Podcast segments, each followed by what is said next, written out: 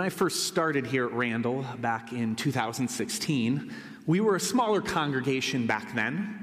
And so I was needed, along with the other pastoral staff, I was needed to be involved in many different areas. You had to wear a lot of different hats when you're a smaller congregation. And so it came Christmas time that first year, and we didn't have a huge worship band. And so we, the pastoral staff, decided to form what we called the pastor band.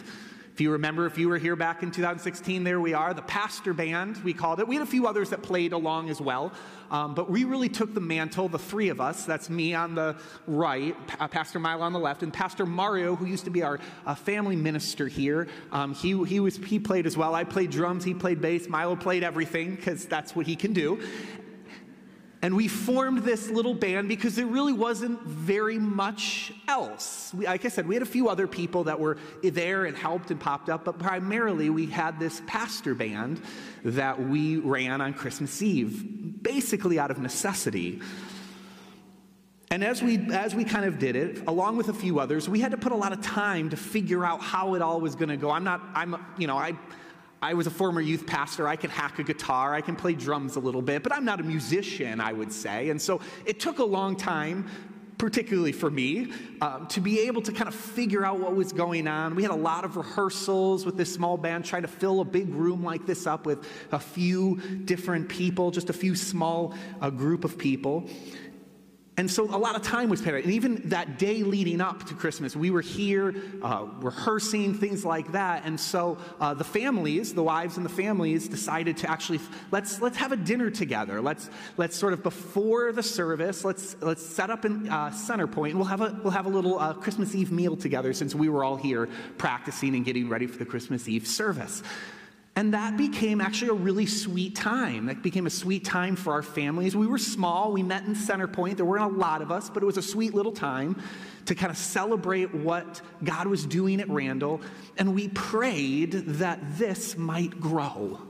We prayed that this uh, little group would grow and that God would send workers, God would send people who would come to Randall and help bring a new life into this congregation. But for years, it actually became a little tradition of ours this little group meeting in Center Point, having a meal, and then playing and worshiping that night at the Christmas Eve service. And then at the end of the night, it always felt right to take a picture of our little band, almost like a commemoration of the night and all the work that went into it and how God was working through us. This picture actually became a tradition. We take sort of the Christmas Eve picture at the end to remember the, the night that God worked and moved, and we put in all that time and effort. And like I said, but our prayer was always that that would grow and that more people would come into the picture as time went on. We'll get back to that in a little bit. For now, we're in this series. Like I said, we're in a series in Mark. We started a few weeks ago at a fundamental shift in the book. You see, the first half of Mark is all about Jesus displaying his messianic power. He's doing miracles and exorcisms and healings and teaching, and he's demonstrating to his disciples who he is. And of course, then it all culminates in, like I called it, this midterm exam a few weeks ago, in which he asked Peter and vicariously through the, all the disciples, Who do you say I am? That's the question that answers the whole first half of Mark. Who do you say I am? And when Peter uh, affirms and, and, and proclaims, along with the other disciples, that you are the Christ, you're the Messiah, you're the one we've been waiting for, then the book shifts. And Jesus' attention shifts. And now it becomes less about displaying his power and now about demonstrating what that power looks like, how that works in the world. And Jesus begins to turn his attention and his focus on Jerusalem. He turns his, he turns his face towards Jerusalem and he starts heading for the cross. And so that be, actually becomes a, a thematic moment in the second half of Mark is this theme of Jesus heading to the cross. And all along the way, he's going to teach his disciples this understanding, this, this death and resurrection theme. This is going to become what we're really going to focus on in the series because that's Jesus' focus as he marches towards the cross. He's going to teach the disciples in many different ways, in many different contexts, what it means to die so that you may be raised to life we die, and then we are resurrected. And it's going to take a whole journey and even beyond that for the disciples to even begin to wrap their heads around that. And so we are going to go on that journey with Jesus to Jerusalem, reflecting each week what does it mean for us? How is Jesus communicating this central theme over and over again? And how do we embrace it as a, as a community? We die and then we are raised to life. So, our passage this morning is actually the second of three very specific teachings Jesus does on this subject. He three times on the journey to Jerusalem, he's going to say it in as plain of language as he can. Then the disciples are not going to get it. They're going to make some mistakes. Jesus is going to exemplary, he's going to show us what that looks like, and then he's going to teach it again. So we're kind of in this rhythm in the second half of Mark. And so we've kind of finished the first round. Jesus taught, they went up the mountain. The tri- uh, they, uh, the, they went up the mountain to see Jesus' glory. They came down. The disciples are trying to uh, get a demon out of a boy, and they can't do it because they're not dependent on the Lord. And it's just so Jesus is like, okay, let's start over. This is almost like Jesus' first reset. Okay, let's go back to basics here. We didn't get it the first time. Let's try it the second time.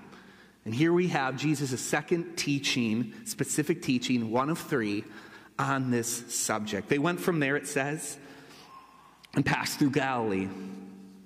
And he did not want anyone to know, for he was teaching his disciples. He has to be very direct here, saying to them, The Son of Man is going to be delivered into the hands of men, and they will kill him. And when he is killed, after three days, he will rise. Now, Galilee is where a majority of Jesus' ministry took place, but now they are just simply passing through. They're not staying there anymore because that's not Jesus' destination anymore. His destination is Jerusalem to the cross. So at this point, he, they're just passing on by. And it says that Jesus doesn't want anyone to know because he is creating, he's fostering this very intentional moment of teaching the disciples. It's almost like he's walking through, you know, one of his hometowns and he's like, "Listen, I'm not going to call the buddies up. We're not hanging out. I don't want anyone to know I'm here because I need to focus specifically on my disciples so that they can get this." He's taking intentional time to teach his disciples these three these things because it is paradoxical and backwards from everything the disciples have ever been taught. And so it's going to take some time. What do you mean you're going to die? Because that's not what the Son of Man does. You see, Jesus uses the term Son of Man here. He says the Son of Man is going to be delivered. That's in capitalization because it's a title. It's a specific reference that everyone would have known that comes from a very important Testament prophecy in the Old Testament. So let's go back there. Let's take a look. Let's see what it is Son of Man means. Flip over to Daniel 7. If you have your Bibles, Daniel 7. This is where this term comes from. Very important, very critical prophecy in the Old Testament. In Daniel 7, Daniel receives a vision. He's in exile at this point. So Israel has, has sinned. They have fallen short. They've, they have been unfaithful again and again. And now they sit here in exile. They're being dominated by Babylon, dominated by Assyria. Pretty soon the Persians are going to come. And then, of course, we know the last empire, super global empire to come, Rome. And so Daniel, in the midst of this exile, when everything seems to be at its, at its worst, he receives this prophecy, this vision, this dream. And in the vision, he sees four beasts. There are four beasts who come, and these beasts, they devour their enemies, and they're given dominion over the earth.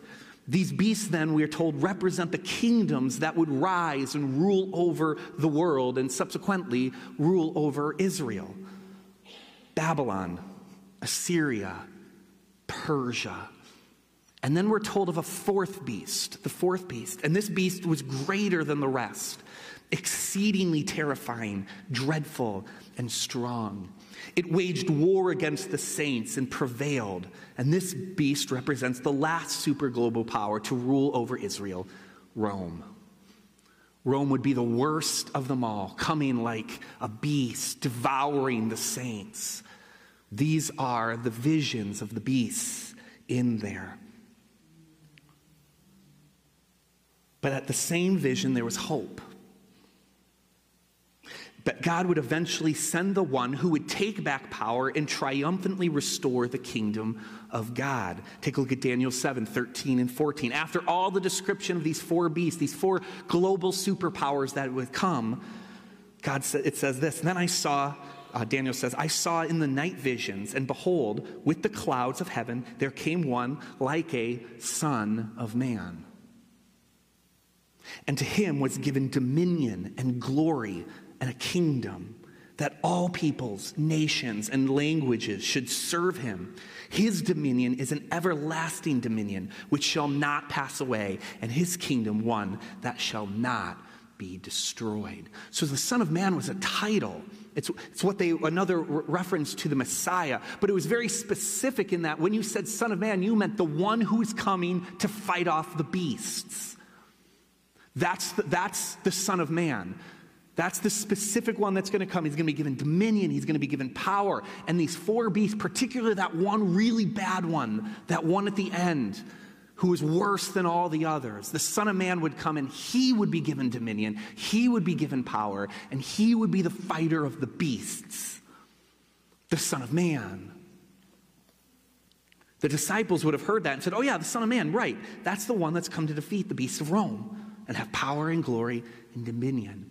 And then for Jesus to juxtapose that term, that title, with weakness and vulnerability and death would have been unimaginable to a Jew.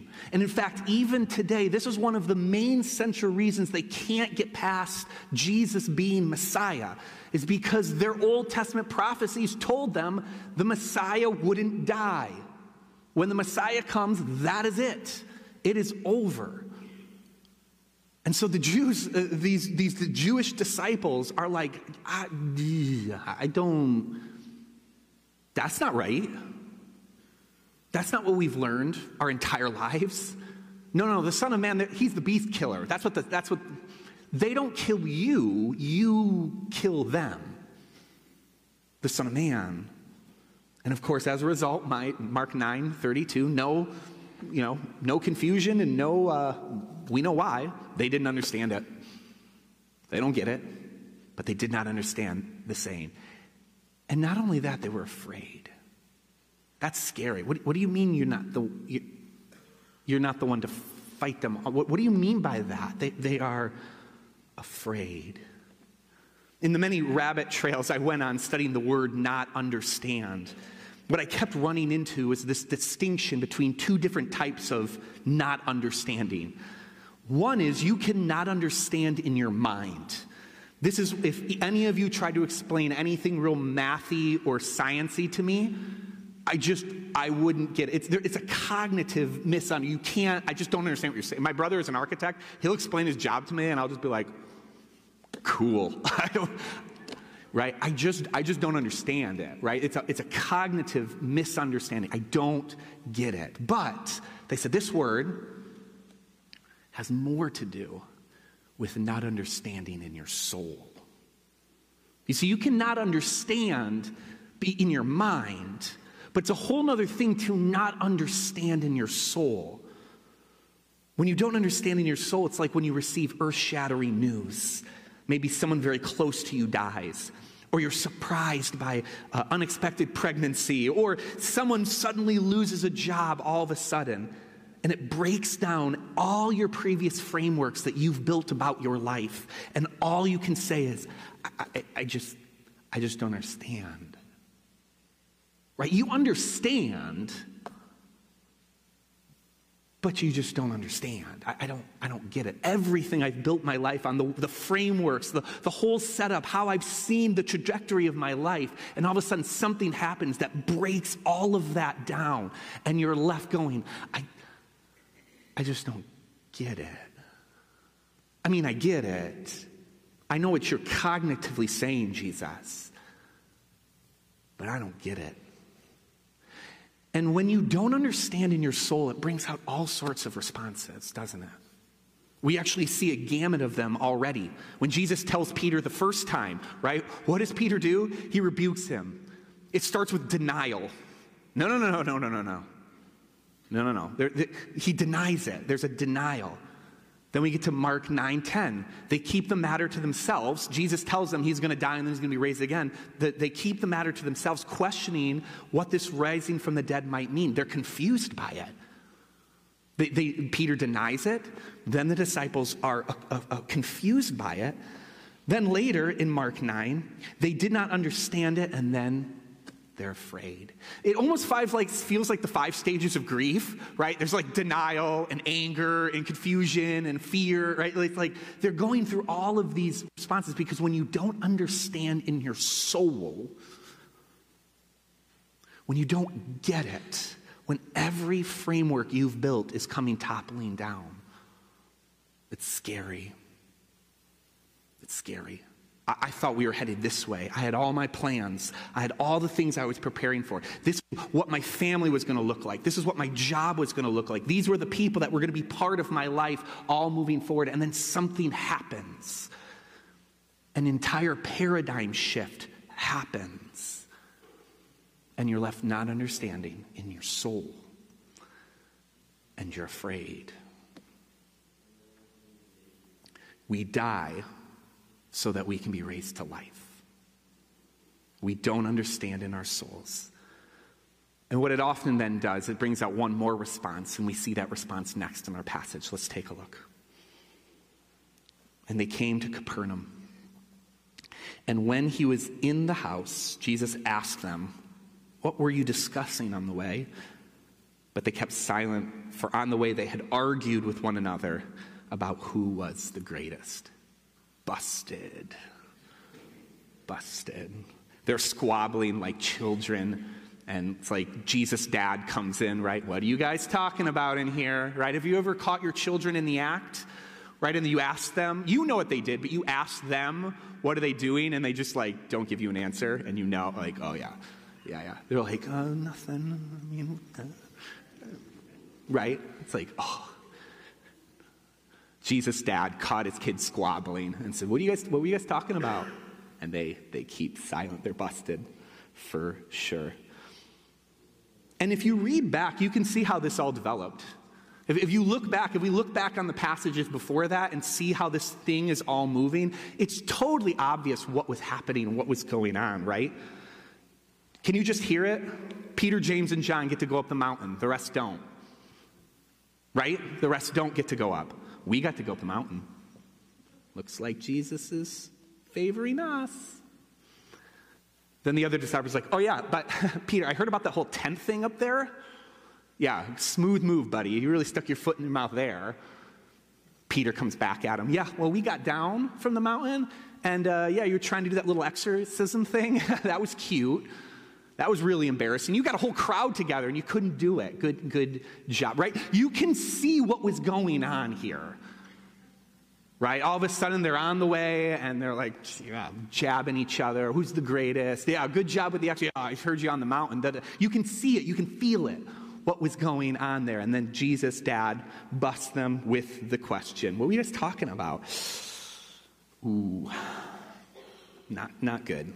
See, in their confusion and their fear, it's the next response. When your paradigm shifts break down, when you don't understand in the soul, you deny, you're confused, you, you're fearful, and then that begins, and it can begin to breed pride, arrogance, trying to figure it out, control, trying to figure it out yourself.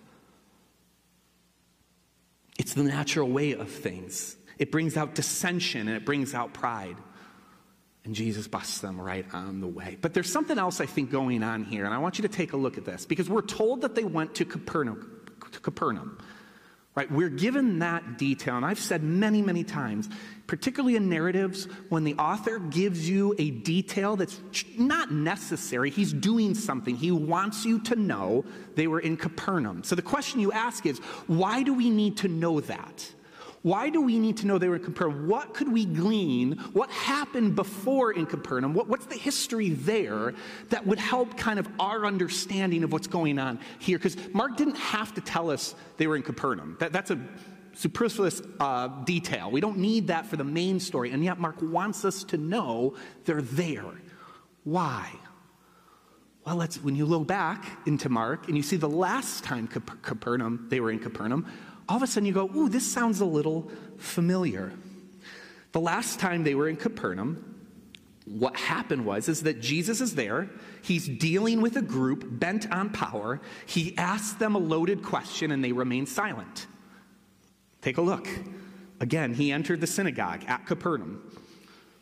And a man was there with a withered hand. And the Pharisees watched Jesus. There's the group to see whether he would heal him on the Sabbath so that they might accuse him. There's the power. And he said to the man with the withered hand, Come here.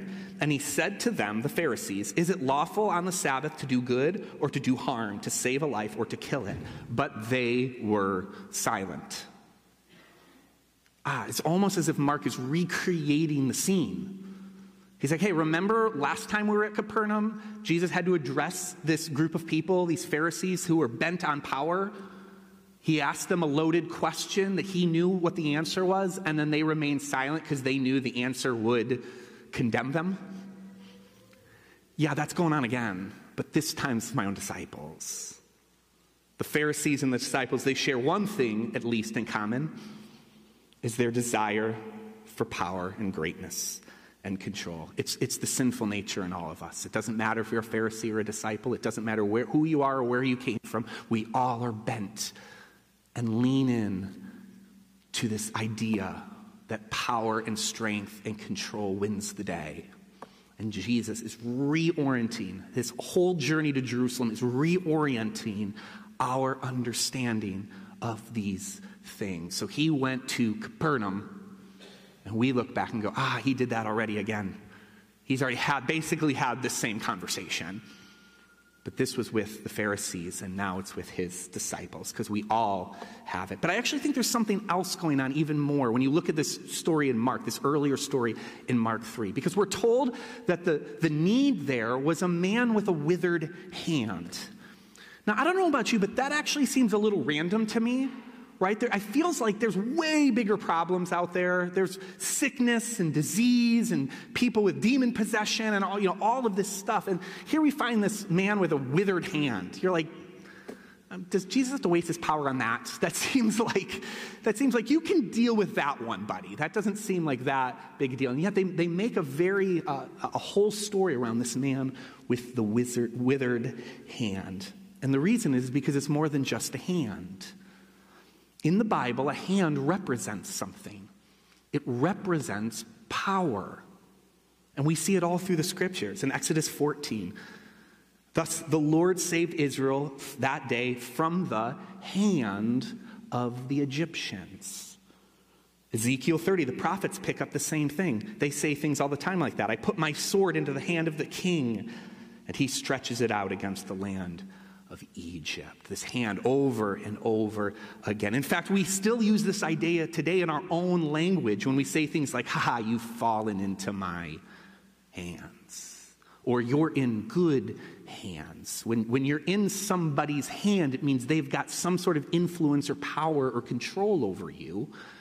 And oftentimes, God delivers us from the hand of whatever enemy there is. So, hand becomes this very uh, prevalent metaphor throughout the Bible of those who are in someone's hands or out of someone's hands, rescued by someone's hand, are condemned and fall, fall into it. It's all about power and control in that way. Now, look what Mark does. Mark, throughout the book, uses this, this idea of hand throughout his writings. And we won't even get to the first half. We'll just do our section right now. Last week, how does Jesus heal a demon possessed boy? Jesus took him by the hand. and he lifted him up and arose. Ooh, there's some death and resurrection right there. What does Jesus do with his hands? He lifts and heals and raises. The boy, we told, is like a corpse. He's dead, remember? And then Jesus, with his hand, lifts him up and raises him out. This week, in our passage this morning, how does Jesus describe what's going to happen to the Son of Man? The Son of Man is going to be delivered into the hands of men, and they will kill him. Two weeks from now, what are we to do when we're tempted to sin? If your hand causes you to sin, you cut it off. You get rid of it. Any power, any control, any temptation you have. I don't think the Lord is asking us to maim ourselves because the hand means something. What, what do we do? We cut off whatever power is in there. Three weeks from now, how does Jesus demonstrate welcome to vulnerable children? And he took them in his arms and blessed them, laying his hands on them. Five weeks from now, what is James and John's misguided request? Grant us to sit one at your right hand and one at your left. Mark does this over and over and over again. Hand, hand, hand. The question is how are you going to use your hands? Because you can use your hands in two ways. We use our hands to kill and to posture and to sin. Jesus uses his hands to welcome and to heal and to save. And he will fall into the hands of men. And he will die. But in three days he will rise. And we don't understand in our soul. We don't get it. And so, what does he do? Last part of our passage this morning. He sat down and he called the 12 again. Oh, guys, I know this is hard. Come on. Let's try it again. Maybe, maybe I'll, I'll do it another way. Maybe I'll say it another way. Okay, here we go. If anyone would be first, he must be last. He must be last of all and a servant of all. See, friends, I believe that, like the disciples, that Jesus is calling us, this church, our community, into an intentional time of teaching. I said it a few weeks ago. I'm going to say it again. And throughout the series, I'm going to keep saying it. We've got now eight, nine weeks till Easter. And I believe what the Lord is asking for us is to each of us ask the Lord, calling upon the Holy Spirit to say, Where, Lord, what in me needs to die? In these next, will you intentionally teach? My prayer has been, will you intentionally teach this community in these next it was 12, now it's nine. In the last nine weeks before we get to Easter Sunday, Easter morning, Resurrection Sunday, what amongst us needs to die? Where have we used our hands to posture and to tear each other down? And where do we need to learn from Jesus how to use our hands to heal and to love and to forgive and to save, to raise up? Us that are dead. Because we don't understand this in our souls, because this breaks down any previous framework we've built. Everything in us is wired to believe that strength comes from power and control and conquest, whether it's social or financial, control or achievement. And when this framework is challenged, our sinful nature responds with denial and confusion and fear and dissension and pride. And what we, I, I pray, we will do as a community is we will each do the hard, good work to say, what in me needs to die so that this community can better look like Jesus? What is it for you? What is it for you? We use our hands to kill and posture and sin, but Jesus uses them to welcome and heal and save. And so, Jesus, please reorient us and show us where it is. How can we die so that we are raised to life? Which gets us back to Christmas Eve. And I'll invite the band up as we, as we finish up here. Over the years, God has answered our prayer and has brought wonderful, talented people, some of which are walking up right now God has blessed our community and has been faithful to say yes. This year, then, because God has said yes, was a beautiful picture because we could no longer hold our Christmas Eve meal in Centerpoint. It was too small. So we went downstairs and we saw ton of families who were working production and music and all things. It was like this beautiful summation of seven years of work that said, look what God has done. Man, He's grown this thing. He's been faithful to us. We can't even meet in Centerpoint anymore because people want to help and, and, and, the, and talented people have come to bless us and make a beautiful Christmas Eve thing. But I had another moment that night. I had a moment downstairs and I went, this is really good.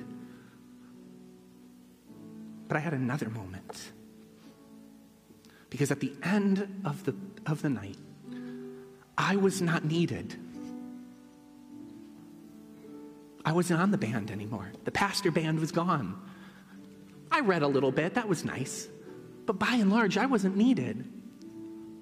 And at the back, I remember at the end, I looked up and I saw the band gathering for the picture. And my pride went, and the whispers of the enemy said, Ah, look, they don't need you anymore. They don't need you. You're missing out. You're not in the picture.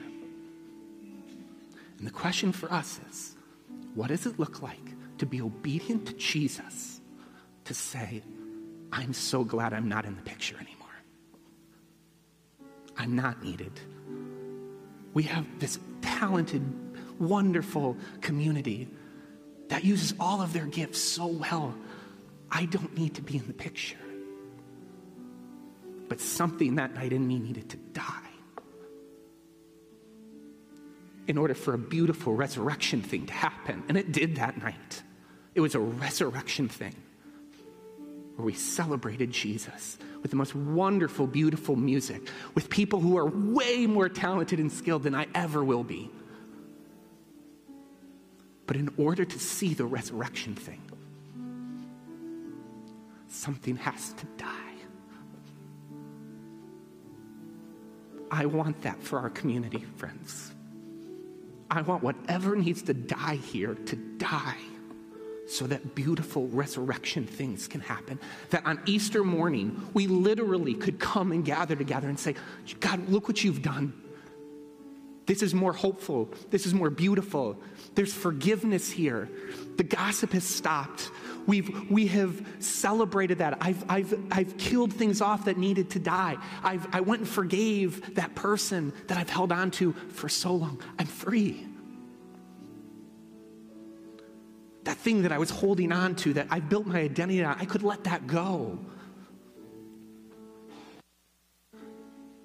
And it's resurrection. That is my prayer. And I will keep p- plugging this throughout the series. What needs to die? And it's not going to be easy because it's, we're oriented in the opposite direction. We don't get it in our souls. And so we ask, Holy Spirit, let's just pray, Holy Spirit, will you help us in this?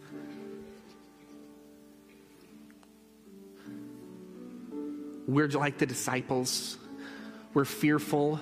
We deny. We're confused.